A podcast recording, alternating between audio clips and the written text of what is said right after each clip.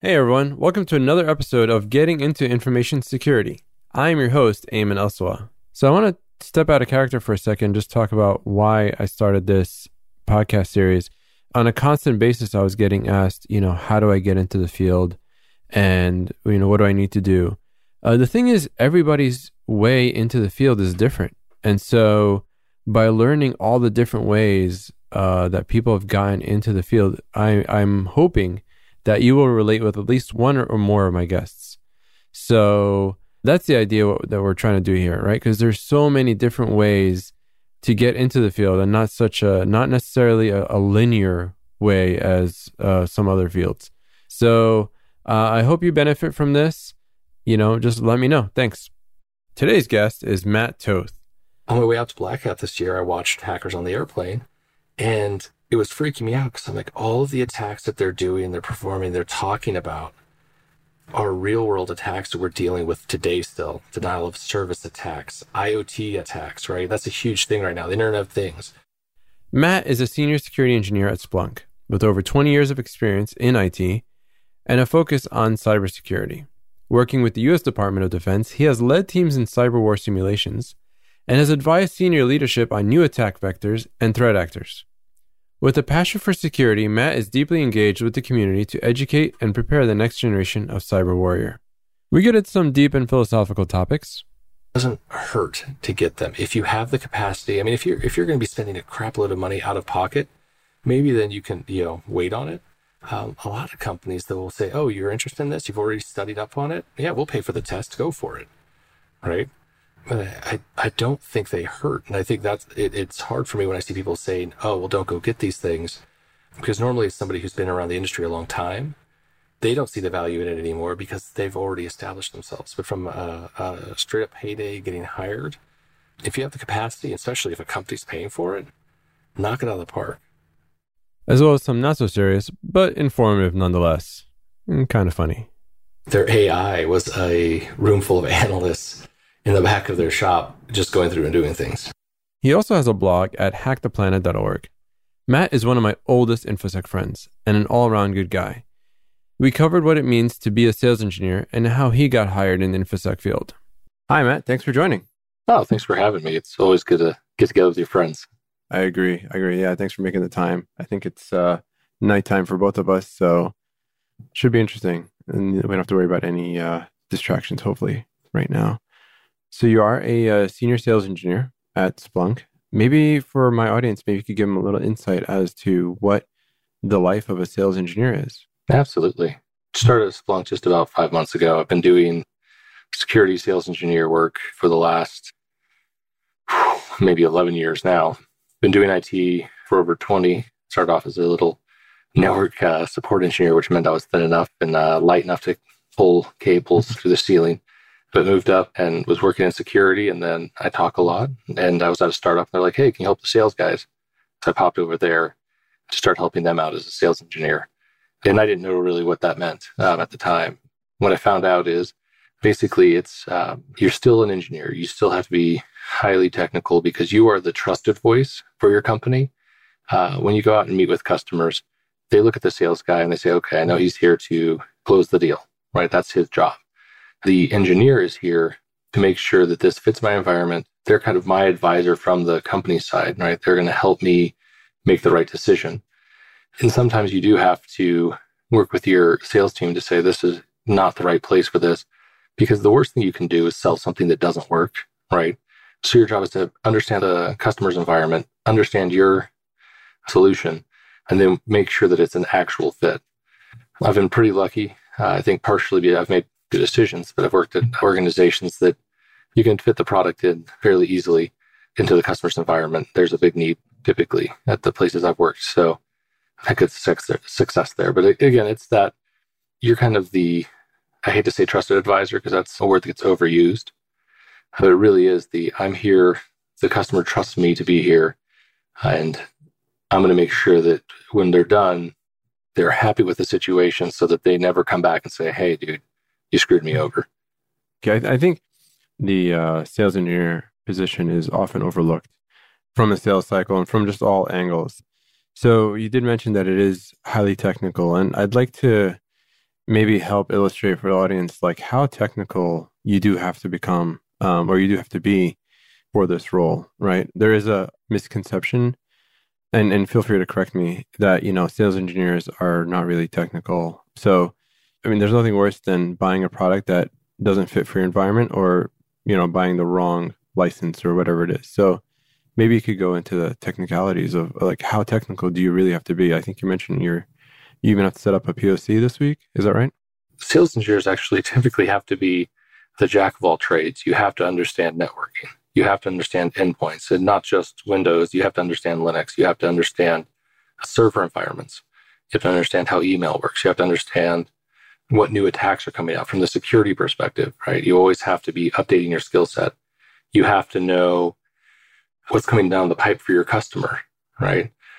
You can't just go in and say, well, I know my product and that's enough. You really have to have a, a really solid base knowledge so when you go in and you're working with a customer and they say, well, hey, we're, we're running Palo Alto firewalls uh, with uh, the Wildfire uh, malware sandbox, right? And we're running Tanium. And what we want to do is we want to see what that looks like in your product. Uh, working for Splunk, again, we are a big data tool. Uh, we gather all of the different uh, logs, network data, every anything with a one or zero. We put that together and then we help visualize it and correlate it. So for example, something comes through like, hey, this is malware. We see the visualization in our tool, we flag it, but we want to work with Tanium. We're going to push that to Tanium and say, hey, now you go out and look across the entire environment and see if this hash is anywhere else in this uh, network. So you have to be able to integrate products. You need to know, I think it's really, really helpful if you know any scripting, any programming at all.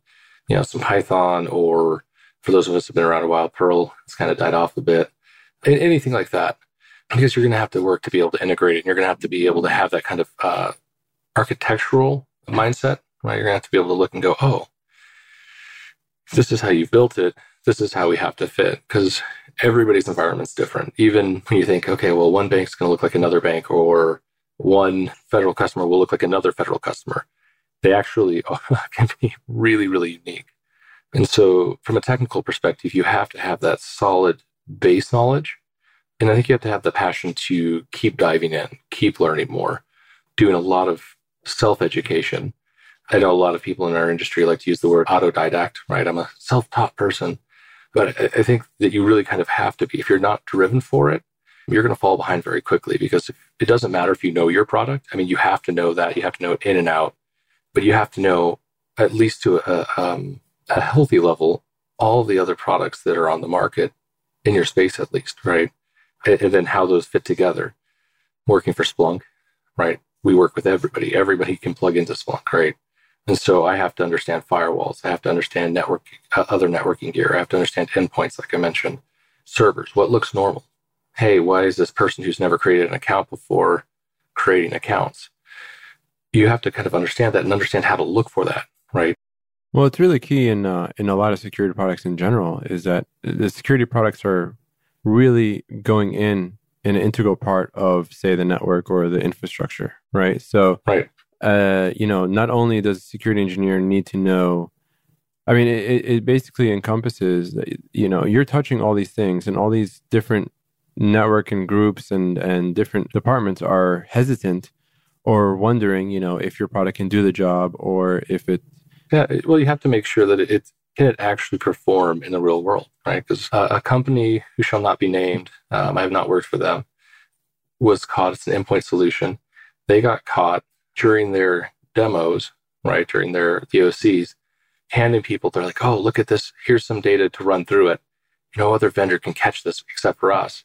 Come to find out, it was something they had written a signature for um, even though they say they don't use signatures. This uh, organization does, and they had done that, and they'd handed out this false file. Luckily, somebody like saw and they're like called them out on it. But it's like it's really kind of sad how the industry can work that way. And so you, you because of the way you have to integrate with everything else in the environment, because you have to know those things. You also have to know your competitors. You have to know what they're going to do, how they're going to behave, and, and then be able to coach or teach them. Because that, I mean, that's a huge huge piece is educating your customer. Um, one of the briefs I'm giving this week is a, a threat intelligence brief. Here's all the bad things that are going on, right? So I had to go out and have to build this brief off of all of this collected data, correlate it together and say, hey, here's cryptojacking is on the rise, significantly on the rise. Yeah, it is. And then knowing historically, well, where did the cryptojacking come from? Right? Well, it came from ransomware. Ransomware is still around. Where did ransomware came from? It came from scareware, right? Where you just get that little pop up. You could hit the escape key. Most people don't know that they even have an escape key. You see that history, you know what's going on, and you can move forward. But I have to be able to educate my customer on that. And I have to be able to do reading on that. I have to constantly keep myself up on that to make sure that I can educate them. I mean, that's you're, you're kind of that teacher, trusted advisor, all of those things together. What's a what's a typical week for you like? I don't know if there's a typical week as a sales engineer, to be honest. Depending on on who your customer is, uh, you may travel a lot. I travel pretty regularly, so you're going to be doing your normal calls. You have to do a lot of sales calls because again, you hold quota. You have to close business. You have to help your sales guys close business. Okay. You'll have customers that have already bought reaching out saying, "Hey, I have a question," because you are as much as you know, you're not supposed to be the first line of support. Oftentimes, there's like, "Hey, I'm seeing this. It's kind of weird. Have you ever seen this before?" Uh, so, kind of again, responding to customers, um, guiding them through it. Uh, if it's more than just a, "Oh yeah, look here, you've got to solve," you know, guiding them through the support process, monitoring the tickets, then getting in front of the customer, talking to them about what they need, building out environments for them, building out. If you're building a POC, it's sometimes you're going to have to take your hardware and sometimes they're like, oh, we have VMs, but it's here's what we're going to build. Here's what you want to see, right? Because we've talked, you, you work through them with them through that process. What are they, what do they really want to get out of the solution? Because you're there to solve a problem, right? Hey, I have this problem. Can you, can you help me solve that? And oftentimes it's only partially technical, right? You're going to help them build processes into their normal day to day. You're going to help them build playbooks to say, if you see X, here's how you respond to it, which may be outside of your solution.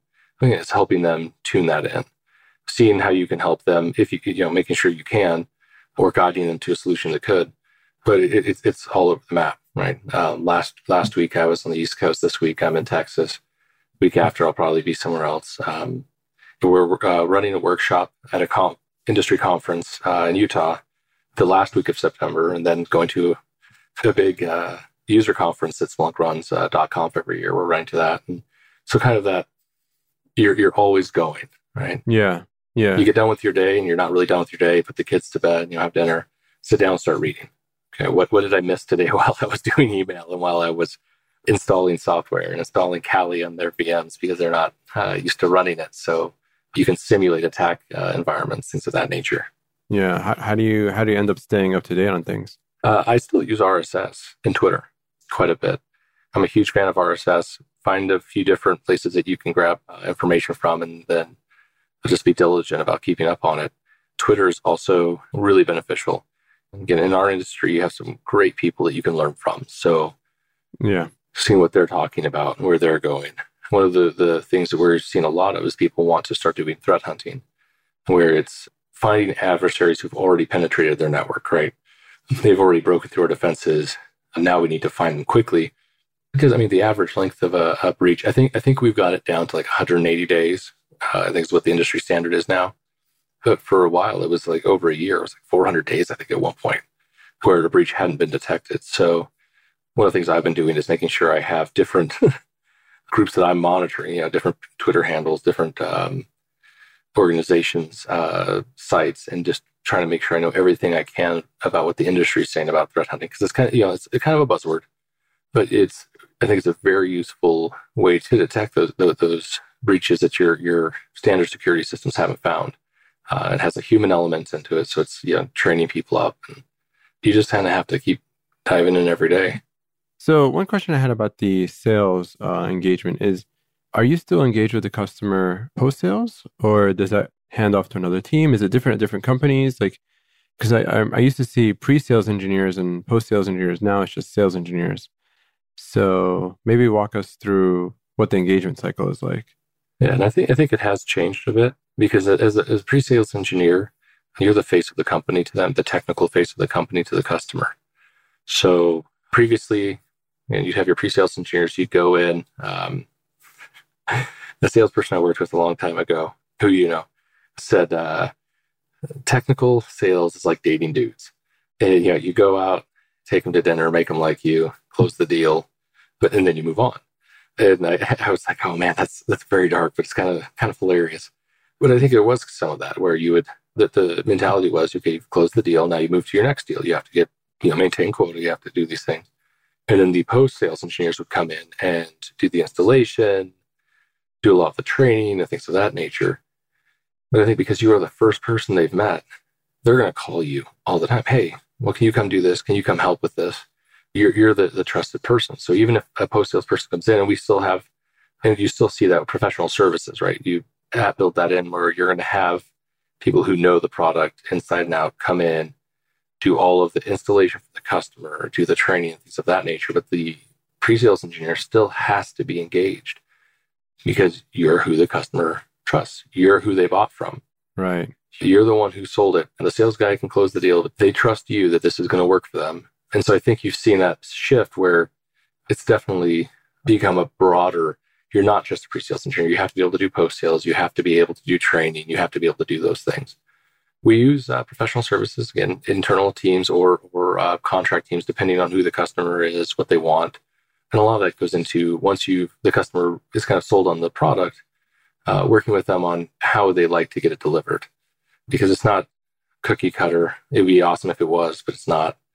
And so you have to go, okay, how do you want it installed? How many days do you need? Right. Let's look at your environment. How many systems are we going to be looking at? All, all of those things kind of go into it. Yeah. And so you, you, you kind of are almost a, a uh, project manager also, right? Helping get it done. Because again, if the, if the customer is not happy, you're going to hear about it. I mean, they're going to go right to Twitter. They're going to go to all their buddies. You're going and every future sale is going to be much, much more difficult. Yeah. You're responsible for making it work. So your face is on it.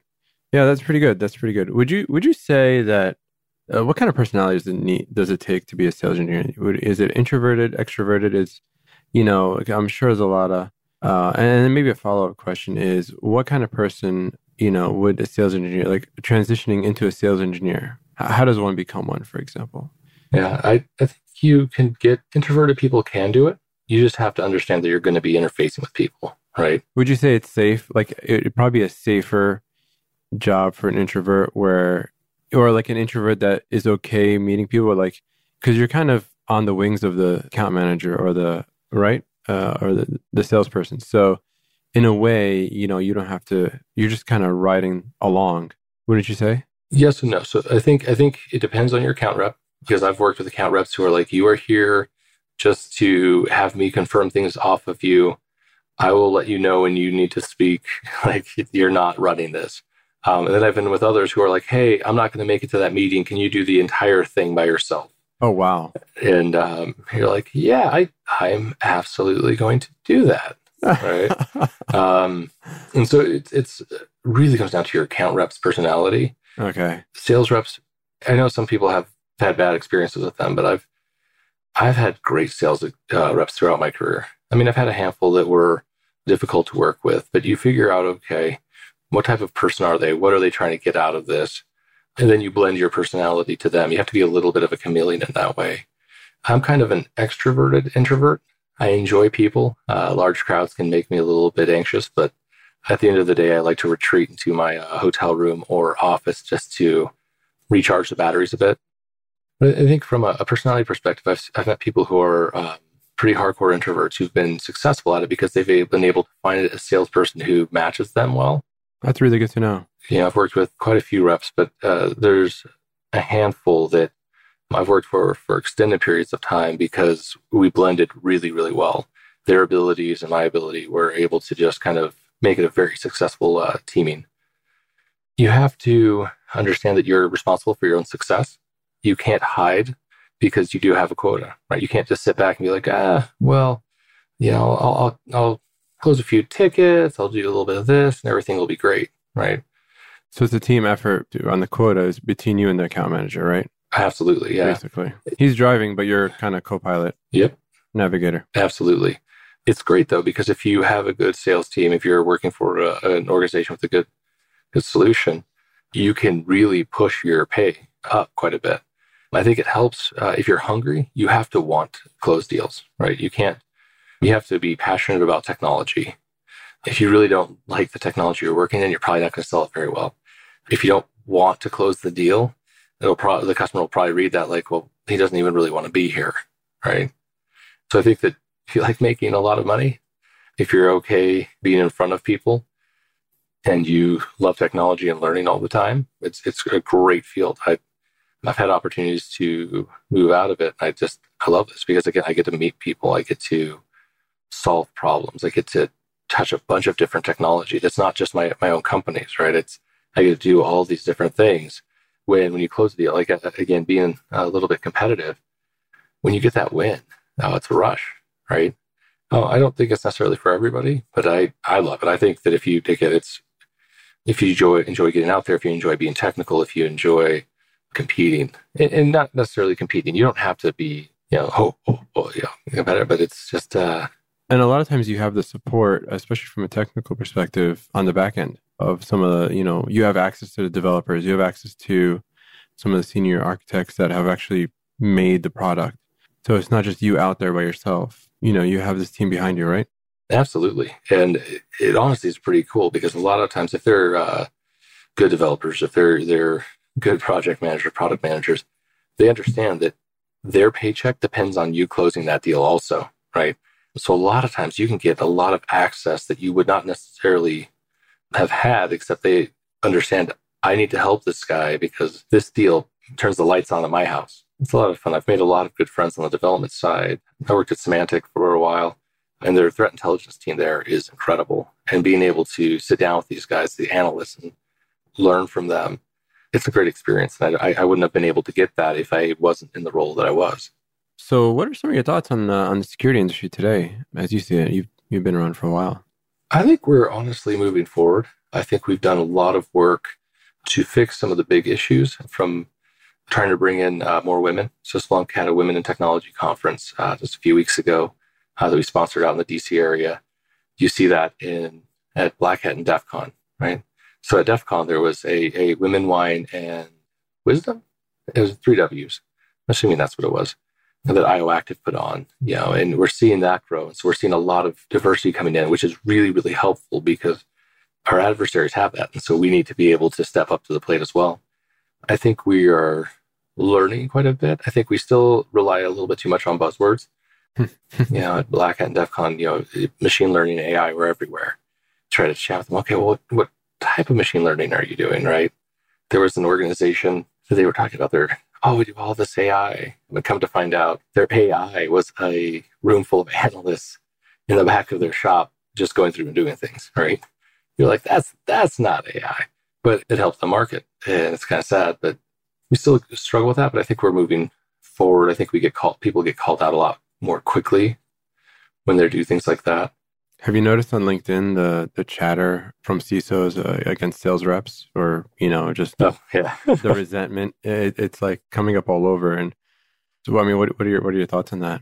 Yeah, I think sometimes uh, sales guys will hear a word like, "Oh, I love that word," and then you know that's that's the threat hunting. Wow, that sounds awesome, right? APT, ooh, advanced. Yeah, we stop APTs. We stop the advanced stuff artificial intelligence, right? I mean, we've all been hot on that since Terminator came out, right? Yeah. You know, we're like, Skynet's going to get us. I think that good salespeople understand when not to use the, the buzzword bingo, right? They, they understand not to use those. You still get a lot of folks who, who will come in and do that, but it's, I think sometimes CISOs also get a little, if they get gotten burnt, it really burns them on, a, a little bit on the industry in, in general, right? Also because CISOs have besides salespeople, they're one of probably one of the higher turnover jobs, right? If something goes bad, it doesn't matter if I was trying to stop it or not, or had budget to stop it. My head's the one that's going to roll, right? And so there's probably a little bit of the, hey, you burned me, and it could cost me my job. So I'm going to be very unhappy at the industry at large. Resentment, basically. Yeah, absolutely. And well, knowing that that salesperson also got a pretty, you know, could have got a big payday off it. You know, it's uh, one of the things I've learned is you don't show up in a super nice car to a sales deal. Silly little thing, but it's a little bit of uh, industry there, a little bit of psychology. If you show up in a Porsche, people are going to go, and I, that's totally as a side note, I don't own a Porsche. I'm a sales engineer because I have a Suburban. um, but, uh, you know, I've seen sales guys show up in a Porsche and the customer's like, I'm not going to pay that. You obviously make too much money as it is. Right. So the psychology of show up in the, the Honda Pilot or you know, so, so don't show up in a super nice car because again, it's going to make them resent you a bit. They're going to go, well, this guy's getting paid a lot of money. He's asking me to hand him all this money. It's funny. I think there was some sort of quote unquote wisdom somewhere that someone has mentioned for salespeople. It's like, oh, you got to drive a nice car so they think you're successful. And it's funny how you're saying that. It's kind of basically the opposite, uh, you know, from a client's perspective, right? Don't show up in like a 1982 Honda Civic with like three wheels and uh, a cardboard cardboard for your you know fourth, but Fred Flintstone, like you know, going on the right, floor. Exactly, exactly. I think we all had those cars when we were young. Yeah. Oh um, yeah. Mm-hmm. Understand that when you perception is huge. When you show up, you need to look professional. You need to represent your company well, but you also need to understand that if you're flashing diamond rings, you're flash, I mean, I think that you see that with sports, right? People resent some of these guys making this money, not because I don't have that, they have it. I'm going to resent it a little bit. So just be be smart about it. I mean, you can drive a a, a nice enough car. Yeah, I, I think you said it best. You know, just be smart about it. And and I think these tips could apply to anyone really in in the professional field. Come appropriate for your audience, right? Oh, absolutely. Yeah, when you when you go to DEF CON, right, and you show up in a suit, people are going to be like, "What the heck? Who's this dude?" Right? You meet with a CEO, you show up in a suit. You don't come in flip flops and uh, a Hawaiian shirt, no matter how much you want to. And honestly, as a sales engineer, something you have to work with your sales team on is understand how they want you to represent it. Splunk is a, a very technical company. So one of the things that you'll see Splunk SEs oftentimes will just it's not you know button down and blazer and it's you got the Splunk polo. When you're running workshops, a lot of times they'll show up in the Splunk t-shirts. You know, the looking for trouble, finding your faults, just like mom. I love the shirts, by the way. Oh yeah, we I love them. I was running one the other way. It says, "I see dead servers." Oh yeah, so they're they're great, but it, and that's part of that company's culture. And when I was at Symantec, it's that is not Symantec's culture. Their culture was very much a you're going to show up in your button up and blazer because that's how you're representing them. When you're meeting with your audience, understand who they are, understand what they expect, give it a little bit of thought, right? You don't have to, to spend hours on it, but just don't, don't be like, oh, I just threw this on. It was laying next to my bed. What happened? Yep. I didn't close the deal. Weird. yeah. Yeah. I had a big stain or whatever, you know, just, you know, wear deodorant. yeah. As an engineer, if you're going from engineer to sales engineer, anyway, I'm not going to dig in down to that. We've all met those engineers. Yeah, yeah. I think there's been plenty of jokes where you know, you know, at the security conference when people aren't wearing deodorant. So that's well, DEF CON. I mean, they have the three, two, one rule, right? Yeah, uh, three hours of sleep, two meals, one shower every day, and uh, you have to remind people about that. Yeah. Exactly. The fact they have to make that rule is uh, is an issue. Yeah, there you go. So tell me, what's what's the first computer you ever had? Commodore 64, I think, would be the first. Uh, it was, uh, we got it from one of my cousins. The one that I think that I actually probably did the most on, though, uh, was an old Mac that uh, my dad was able to bring home from work. And I was able to work. I mean, this is, you know, in the way back. I was able to work on that. Do some basic on it? Yeah. A little bit, a little bit of uh, programming. Most, mostly, admittedly, going, what, what is the least amount of effort I have to put in to get this game to work? Okay, got it working Okay, now I have to go find this. Okay. I think my, my passion for computers, um, I was going to be an artist when I was younger. I loved comic books, still collect. I actually knew knew some folks in that industry, and I got a scholarship to an art college. And I had a mentor, and I think this is really important for all young people. Find mentors that you can trust that actually have yourself in your, your best interest in mind, who can help guide you and, and listen to them. I had just started in IT. I had been working at a telecom as an operator. I was uh, 16, 17, hung out with the IT guys. I'm like, hey. And so I moved over and they're like, hey, you want to work with us? Of course I want to work with you guys. So I'd worked, moved over to there and um, my mentor, we were chatting and I was going to go to this college uh, for art. He's like, you're a good artist, but you understand what you're going to make, right? He's like, you're already making at your job what you will make in art, right? Plus, you're going to have all the student debt and all of these things. And I looked at it and I was like, okay. Uh, chatted with uh, some other folks. I'm like, you know what? I love computers. Um, I started finding some crazy stuff. Uh, like, oh, this is awesome. This is really fun. You, you start diving in. I'm like, and this is a, a, career I can already start. What, what age was that? Was that mentor? 17. So I, I, I was pretty lucky. I was able to start school at four, so I was able to graduate by 17. I not because I was intelligent or anything like that, uh, but just where the birthday fell in Virginia, they didn't. Uh, the cutoff was um, January 1st, so I was able to, even as a December baby, get in there. I started working. I kind of always worked. I think this is probably something I'm trying to work out of. Is um, I kind of identify as my profession, which isn't uh, necessarily healthy. What do you mean? I work probably more than I should. My work life balance is uh, dictated more about my my passion. Like Splunk is really cool about, hey, you know what, your time is your time, but I love this. This is what I do. When I started an IT, as soon as I graduated high school and I was already doing IT, I jumped in. I was doing you know hundred hour weeks, just learning everything I could. I had uh, I had an apartment with a blanket and a pillow. I didn't even have a mattress. I had my computer, and that was about it. Uh, I think I had a fold out table that the computer sat on. Maybe. Maybe it sat on my, I don't remember at this point. But like, I just basically spent all my time in, in the office and then I would go home, shower, clean up, sleep for a bit, go back in. Part of it was uh, I worked at a, a, telco, so I had an incredibly fast uh, internet at work, right? This is still in dial up days. So, like, you get to work and you're like, oh my goodness, it's glorious you know, I worked at a startup uh, right after that that uh, they had showers and like full kitchen and all that. This is pre dot com uh, bust. Yeah, that's pretty big for for back then. Oh, pre bust. Okay, pre bust. Yeah, it was it was right before the bubble burst. It was uh, if I remember right, they were the third to last company to go public before the bust, and so all those options I had were worth zero, like like negative. And yeah, and so it's uh, I was just working. I work all. I you know would work and just love it. It was fun. But you also, I also, I think this is something that I feel bad for a lot of people coming into the industry today. When I started, it was like, hey, just go fix this. Go punch down that network. Go solve this. Right? Any means necessary. Hey, we're working with these solutions. You had to touch everything. You know, I was a network support technician. Then I was a Windows NT engineer. I mean, that's Windows NT, the last stable version of Windows. Yeah, then I was a, a like a Linux admin. Then I was a CRM admin. I had to, to build a customer relationship management solution for the customer. I mean, this is pre Salesforce, right? This is pre Active Directory. Um, and they're like, hey, well, this is your new project. Make this work.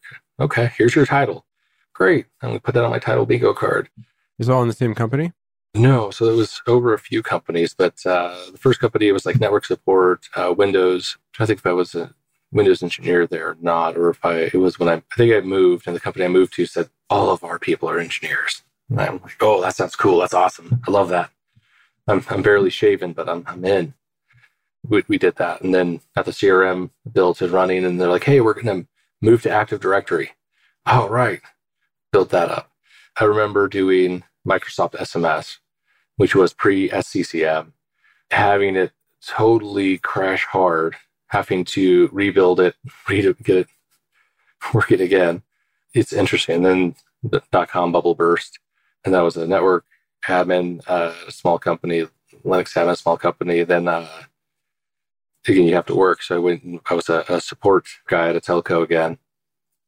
And at that point, I was lucky enough to have a friend who was working at a security company, um, was able to pull me over I was already passionate about security at that point, but being able to do it professionally was very nice. But I, I think something we all have to understand is you have to, you, you can't just sit there waiting for your dream job to show up, right?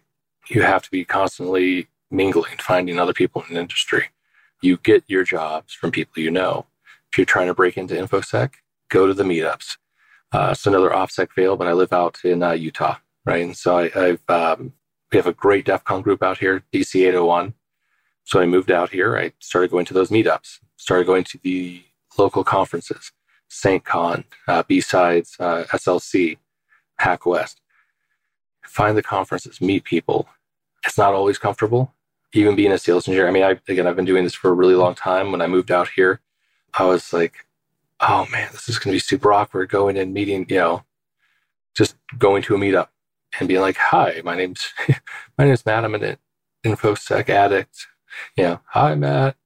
Um, yeah, but it's, you do that, and all of a sudden people are like, hey, here are the jobs that are available. I mean, I, I already had a job at that point, but it's really cool to see that, right? But that's how you get your jobs. So don't be afraid to go out and mingle. If you don't know it, you know, if you're just getting into the industry, recognize that all of us have our skill gaps. There is no one who knows everything, right? Jump in, start learning. People want to help. All of, you know, I, I like to mentor people. Most everyone I've met in the industry likes to mentor and likes to help because there's just not enough people. If we can get somebody into the industry, we're like, oh, let's work off of my back. All right. yeah. Yeah, I, I, think that there's something to be said about. I, am hearing over and over again: um, go to conferences, go to meetups, try to find something local. I think just the energy, wouldn't you say, is enough? Right, and that's that's I think all anybody cares about is are, are you passionate? And, and, this is not to sound derogatory, but you know, like I, I can teach almost anyone to do this if they care, right? It's not a hard job. People think that we're wizards. I gave a talk uh, two years ago at a conference um, about changing the mentality of, hey, we're all cyber wizards into, you know, we're just people who are doing a job. There's nothing magical about it. It's actually really easy if you're, you've ever done any type of puzzle. It's just figuring out how the pieces fit together. And there are so many resources out there for it. I mean, there are just an incredible amount of, of free resources for you to learn. You just have to take the time to do it, right? Uh, definitely agreed. And and and oftentimes your first job might not be a security job necessarily, right? You might have to transition into security if you're not practicing security day by day or and night, right? Right. Absolutely. Yeah, I, I think that's uh, you hit on that well, and I think this is where sometimes people want to put the cart before the horse I think you really do need to work, uh, be a network admin, be a, a, system admin, work in a NOC.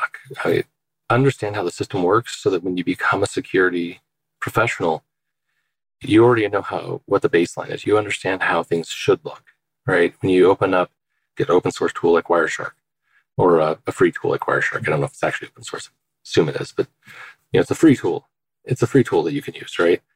Uh, you understand what a network chatter is supposed to look like. So you can understand what you're trying, you know, okay, from a security mindset, this is deviating from that baseline, from that standard. Okay, now I can look at it.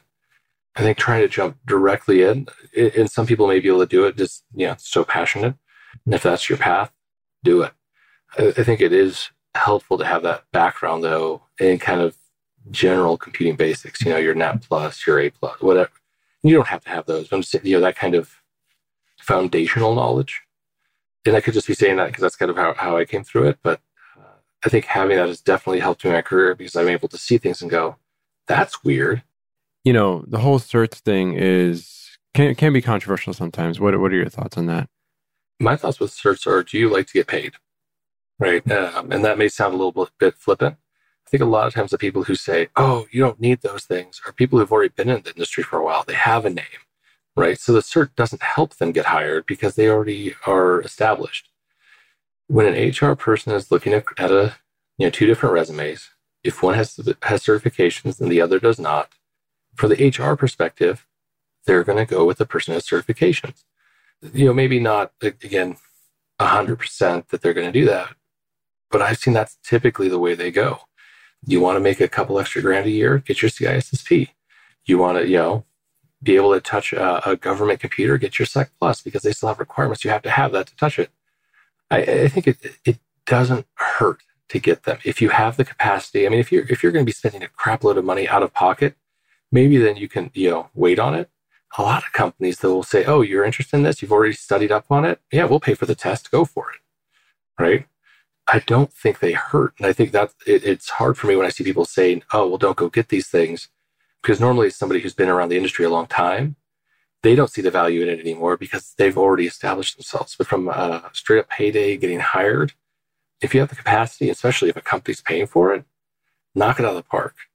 Yeah. Oh, especially if the company's paying out of for it. Yeah, for sure. Yeah, well, and just ask. One thing I think a lot of people have a hard time with, especially engineers, is asking, right? When I was at Symantec, um, I was a sales engineer, right? And I was like, hey, I bet I can pass the CEH.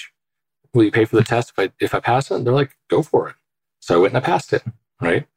And it didn't hurt me, right? It didn't hurt me to ask. It's like, and people have seen it, and some people are like, you know, again, the people who, who, who want to hate on search, like, oh, you know, these certs. I'm like, you know what? When I get hired, when people interview me, it goes towards my base. And, and that's where I think that if you have the ability to get them, get them. Don't think that uh, you're not going to get a job because you have a specific cert. You may not get a job because you don't, though. Well said. Well said. Cool, man. What, what's uh, what is what's the first security conference you've ever been to? I think I've been to some um, like local meetups. I don't know if they qualify as conferences. Hmm. Um, yeah, I guess conference meetup. Like, what was the first meetup that you went to? You know, first security related anything that you went to? Security meetup that uh, I was working at a company called StillSecure, and we had just uh, brought someone in to help build our, our community. So we had built a security meetup in Denver.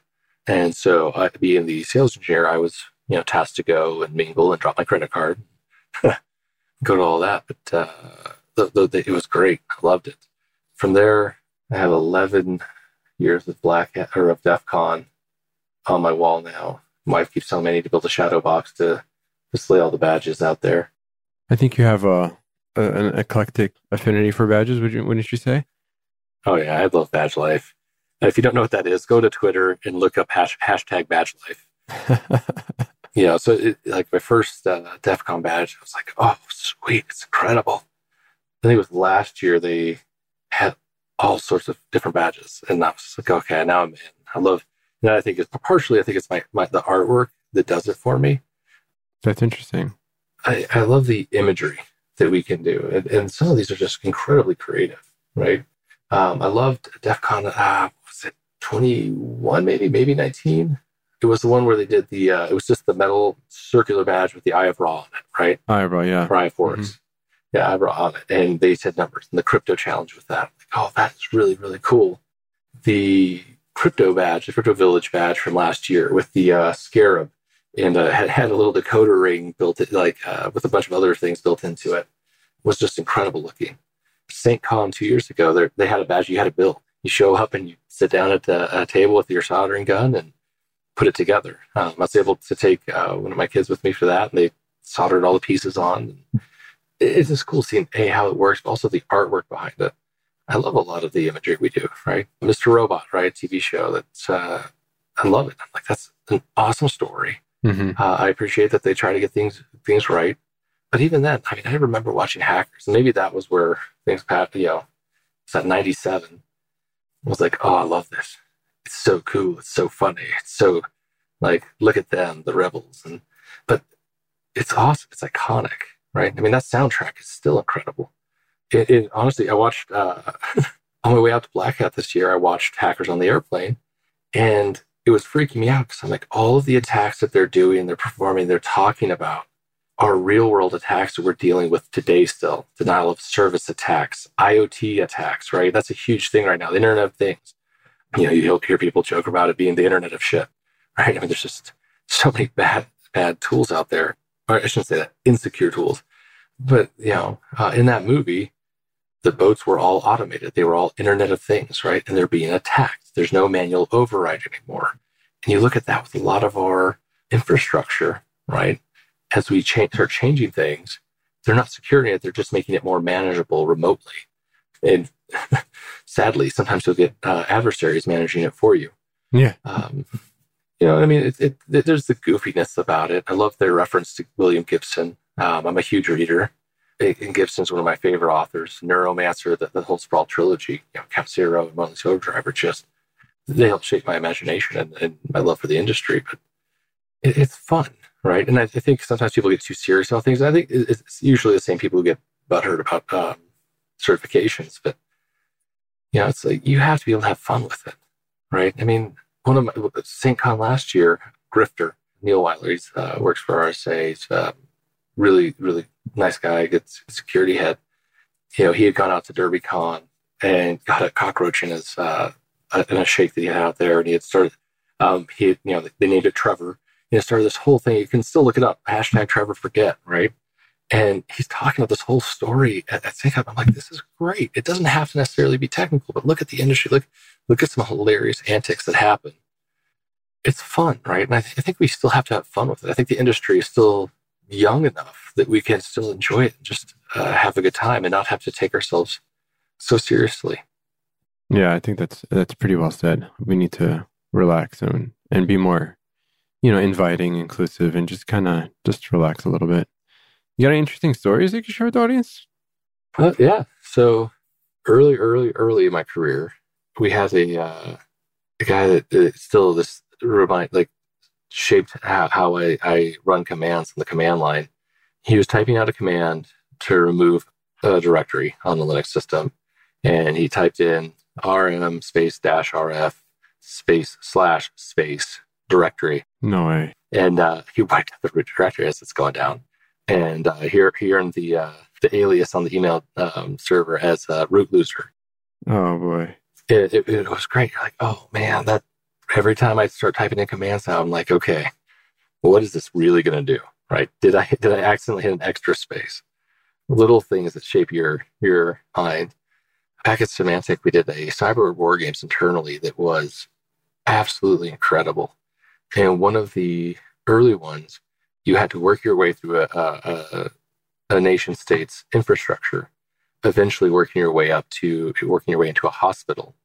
And it was really kind of dark, but you had to write some malware, uh, phishing email, get uh, a nurse was a bot that would click on any link that in the email, but to click on it to download the malware, and eventually had to kick somebody off of a heart transplant list because that was one of the things you were trying to do. But it started off with Facebook. We call it Fit Friend Face because you can't say Facebook. Yeah, friend face. And through social engineering, open source intelligence, we were able to gather their information. They shared a password between that and one of their other systems. Okay, now we are able to, you know, you start moving your way up. And it really helped with adversarial thinking. It's what do I have out there that somebody else can use against me, right? Against my organization. You know, it, it made you really want to make sure you're not reusing passwords anywhere. For everybody out there, go get a password manager. There's a lot of them out there. I don't care which one you use. Get a password manager, different password everywhere, auto generated. So you don't even have to, it's not, doesn't have to be something you have to remember. Just click in and away you go. Yeah. And then I actually uh, helped run a, a war game situ- uh, simulation for some federal customers. And we had a actual model uh, about the size of a pool table of an oil field with oil uh, oil pumps. You know, the, the if you've ever been out to the Midwest, you see the little pumps that look like sickles, kind of going up and down, oil drums. And you were uh, again attacking another nation state's uh, oil infrastructure, and you had to work your way through these different levels. And the final thing you had to do was cause it to, to, to fail. And so, knock you know log into their um, ICS system change it, all of a sudden you see the physical, the kinetic effect, right, of the pump stopping and then the oil drum overflowing. And of course, we use coffee because way easier to clean up and smells way better. but uh, when we we had executives from their organizations watching as their people were running through the simulation without, I mean, it was a contest. We had a number of teams there, and as they're going through it, they're like, "Wait, that only took them this long to pop, pop, pop, pop, pop." yeah, these. I mean, there were some serious challenges, but you know, you can get through it. And all of a sudden they hit that target and the executive's eyes open. They're like, oh my goodness, this is real. It's legitimate. And that was a, a it, it, was very cool to see that that transpire, right? Get people to really understand it. Do you ever walk into a, a client and find some sort of, you know, like incident, basically run into an incident as you're there? Cause, you know, you're oftentimes, yeah. What are some funny, do you have any funny stories along that? I was at a customer site and I was doing, um, we were doing network access control, and they're like, we wanted to uh, listen to what's going on in our environment. So just uh, had the product listing on a, a, a tab, right, to the network traffic, and we're just collecting. And we're just basically here's all the devices we're finding as, as they're chattering on your your network. And they're like, hey, what's what's that domain there? I'm like, oh, it's another Windows domain. Like, but that one shouldn't exist. We don't. This is our only domain. I'm like, oh, well, and it was an entire, somebody had built an entire other Windows domain in their environment. Wow. Yeah, and it was uh, just people trying to do their jobs. I mean, that's uh, most insider threats aren't malicious. They're just people trying to do their job and oftentimes working around the system to try to be more efficient, which is kind of sad. But you mean it was a whole shadow IT like infrastructure built? Yeah. Well, yeah, it was entirely. It was almost. It, it was an what are those uh, dolls? The uh, Mark Kushner dolls, um, the Russian nesting dolls, the Russian nesting dolls, where it was you know a, a, a, a, infrastructure inside their infrastructure that these people had built out to to do their job. It's crazy when you see that. You're like, well, okay, and they're like, okay, well, you need to leave for a bit. Had another um, customer we were at, and this was we were doing uh, working with data loss prevention. So we're like, hey, we're just you know you want us to proof of concept, we're coming in, it's your data, you've given us access to this SharePoint. Uh, we're going to look at everybody who's, who's, touching everything, what they're doing. oh Then we had a, uh, I can't remember what the, the, the visualization is called, basically where it groups people by what they're doing, who they are, right? So here are all your network admin, okay? They all behave kind of like this. And it helps you visualize outliers, right? It helps you look for those outliers. And there was somebody who was kind of way off the chart, like, oh, that's kind of weird. And they looked at the, you know, the customer's like, oh, they start looking, they're like, you, okay, you need to leave now. And the guy got arrested for doing things that was he should not be doing anywhere. Uh, but it was interesting because we, as we're just doing this proof of concept, hey, look at all this stuff, look at this outlier, and find out that the guy was doing something highly illegal. It's like, oh, well, the product works. wow. Yeah. That's crazy. Yeah. And, and I think that's, it's not abnormal to find that because oftentimes the biggest issue people have is uh, visibility into their own environment. It's something that uh, at Splunk we work really, really hard to help people with is is giving them that visibility. You don't know what you don't know. Exactly, the unknown unknowns, right? Yeah, I mean that's that's really my favorite phrase. It's so true. Oftentimes people are trying to fix something like you can't fix something you don't know exists, right? Exactly, exactly. Everybody has their known knowns. Here, here's what we do know, right? you look at any of the, this is not to bash on anybody, you know, when you're just going into somebody and you're like, well, what does your network look like? And they're like, well, this is all of our endpoints. You're like, okay, well, now you need to add at least 20% to that because there's going to be a ton of stuff that you don't know about in your environment. Oh, no, no, I know, I know it's in my network, right? And you boot it up and they're like, oh, again, another Windows domain. You got an entire network infrastructure. It's incredible what you can find out there. And so part of my job is, again, to help people get, give people that visibility into, hey, this, this is your, your, your actual truth, right? Your, the honest truth, what's going on in your environment. And sometimes it, it, honestly, I think sometimes companies don't want to buy it because they don't want to be, they don't, eh, and not this, but there's, there's certain times they'll see something go, I don't want to know about that because if I know, I have to do something about that. And I don't have the ability or the manpower at this point to do it. So I'm just going to sit here with my head in the sand until the FBI comes knocking on my door saying, Hey, you've been breached.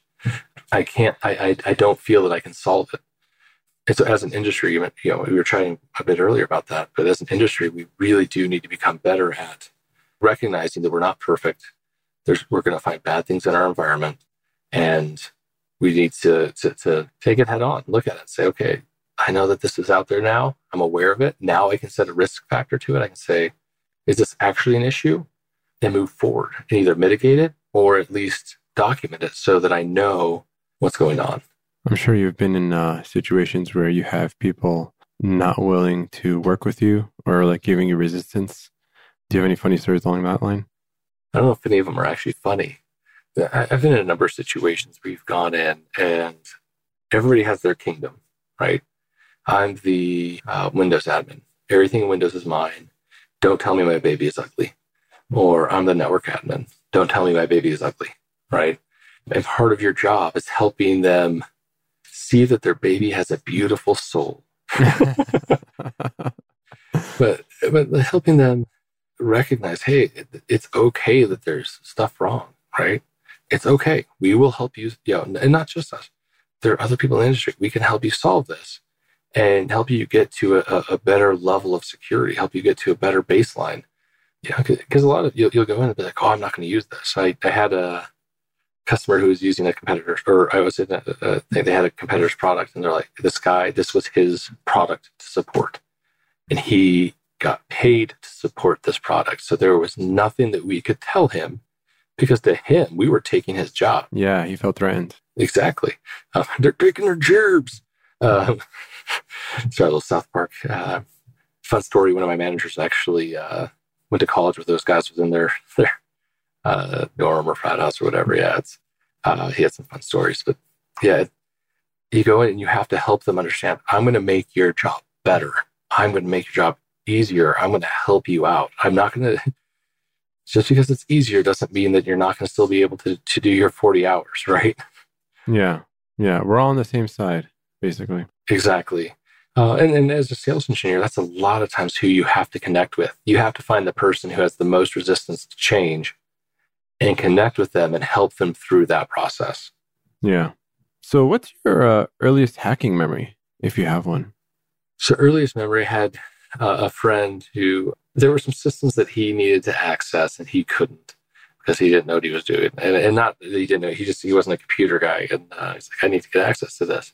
And so I, I I remember working backwards, gathering open source intelligence. Okay, what? How do I get this? How do I get into the system? Uh, what are possible attributes? It, it admittedly was a little bit of uh, brute force, but he was educated brute force. Here's what should work.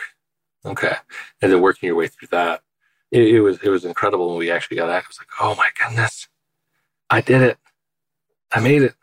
Yeah, and then just honestly a lot of fun messing with people early on, early on in, in IT, like popping into to other people's systems, having fun with them, sending pop-ups on desktop, sending pop-ups. Uh, one of my buddies, I, I worked an overnight shift for a while. Again, you are not too good for any job if you're coming into this. We've all worked crap jobs. I was working an overnight shift. I actually love that shift because I've learned so much. Having me and uh, one of my coworkers, who's a, a, good friend of mine, because again, you spend a lot of time overnight with people, you become friends, or mortal enemies. But uh, we we became friends he wrote this script and it was hilarious. and had a, a um, timer, but it was uh, kind of randomized and it would pop out. And this is again CD-ROMs when people still had CD-ROMs in their systems. You mean not the cup holder? exactly. It's not the cup holder. um, and he would uh, it would just randomly throughout the day open these different people's CD-ROM drives and then close it. And like people would drive people be like, "What is happening? Why does it keep? What is going on?" And oh, it just made you chuckle. You're like, oh man. Again, little light pranks don't hurt it. Yeah, it didn't hurt anybody. It wasn't like white people's drives, things like that. Computer lab stories, man. Uh, oh yeah, you just have, uh, teaching people that early VoIP wasn't encrypted. It's like, hey, this isn't encrypted. They're like, what do you mean? It's a digital phone call. It should. It's great. Like, look, here's a hub. I'm going to plug the hub into this line. I'm going to record everything, and I'm going to play back your conversation. It's not encrypted. And then they'd be like, oh my goodness, we have to encrypt this. Yes, of course you do. And don't talk about those things when you're on the phone. That is an in person conversation in a room. right. With everything turned off. And so you did all this before you got into information security officially, right? Oh, absolutely. Yeah. This was back. I mean, one of the jobs was, it was uh, when I was working at the telco as just a, a conference operator. One of the things we did, I had access to hundreds and hundreds and uh, hundreds of phone lines. And so you'd be like, hey, I bet I could blast dial this radio station and get i'm going to get colors you know 1 through 100 so i'm definitely color 10 you know it's uh, just scripting that uh, working on an old Wyse terminal. I mean it, all those things you do and you don't think of it as as hacking but you're solving a problem. I mean that's all, all, all hacking really is right? It's solving a problem finding the answer. And uh you know i think it, it, it shapes you it's, it's having that passion having that desire having almost that the glee at the little things, right? The, the fun. When when Gentoo Linux came out, this is again pre 2005, I think, maybe 2004, 2005. My overnight buddy was like, "Hey, we're going to start it at, at layer one, which basically you're designing your Linux kernel, right, for your system."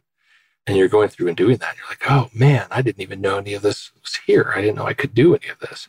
And finding it out. I mean, I, I still remember the, uh, so before it was Kali, it was Backtrace or Backtrack before before backtrack, I think it was the um, Auditor's Toolkit. Again, I'm old and so my, my memory's not great. I still have a CD that I've kept just because uh, me and my overnight buddy we got uh, the CD, you know, ripped it, and then we put um, a, a, CD, just a sticker on top of it, the sweet skull, right? Oh, this is our tough thing. With look at the tools this has. Look what you can do with this. But it was cool. It was like, oh, I'm going to find out how this works.